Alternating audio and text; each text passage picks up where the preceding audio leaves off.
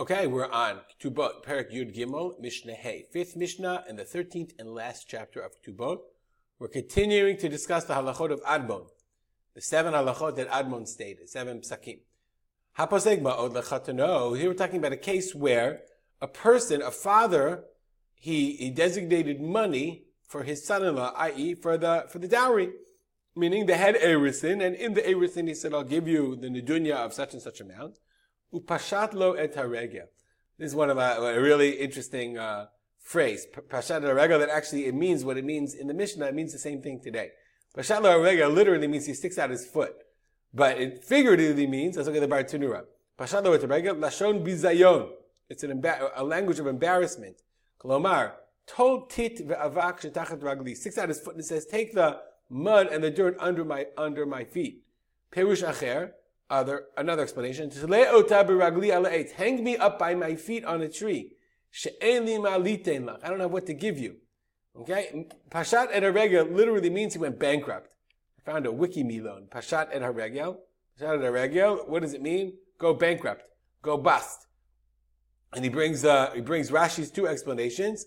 The first one is, you know, uh, take the lachluchit and take the dirt off my feet. Okay. The second one is im ha'acharon yitle al ta'al ha'etz. If he hang me on the tree, and then his feet will be hanging in the gra- uh, in the air. That's hanging on the tree, not by my feet. It's interesting. The Bartenura says taleoti biragli, whereas the other explanation seems to say hang me and my feet will be hanging. He like ran away in a sense.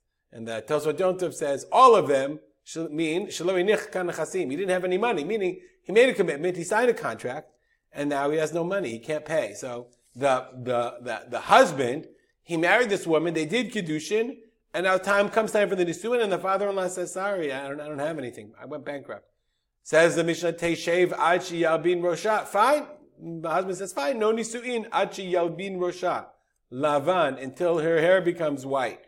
Uh, she'll sit there, meaning he, normally we say he has to marry her within 12 months of Erusin, do Nisuin. Tanna Kamma says, ah, so he'll say, sorry, until she, lo lichnos liftor. He doesn't have to either marry her, and he also doesn't have to give her a get. Remember, she's married, she had Kiddushin. I should show you, like one, two. Okay. Admon omer Admon says, Yicholahi shetomar. She can say, Ilu ani pasakti la'atzmi, if I made the, if I made myself, made, made the stipulation, i.e., I promised the money, Eshev al Rashi.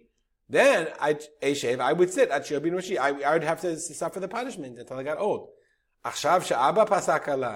Now that my father made this agreement, ma so what am I supposed to do? O kanos, o pretor, make up your mind. Either marry me or divorce me, meaning, yes, it's one thing if I, if I had made this agreement and I'm messing you over. But I'm not the one, so either marry me and take the loss, or divorce me and whatever. Amar Rabban Gamliel, says, I see what Admon's, and I, I appreciate Admon's uh, position, and the husband has to either marry her or divorce her. Stop here, as we always do dedicate our learning to the memory of my father, Harav Simcha Yitzchak Kalman. Have a good day.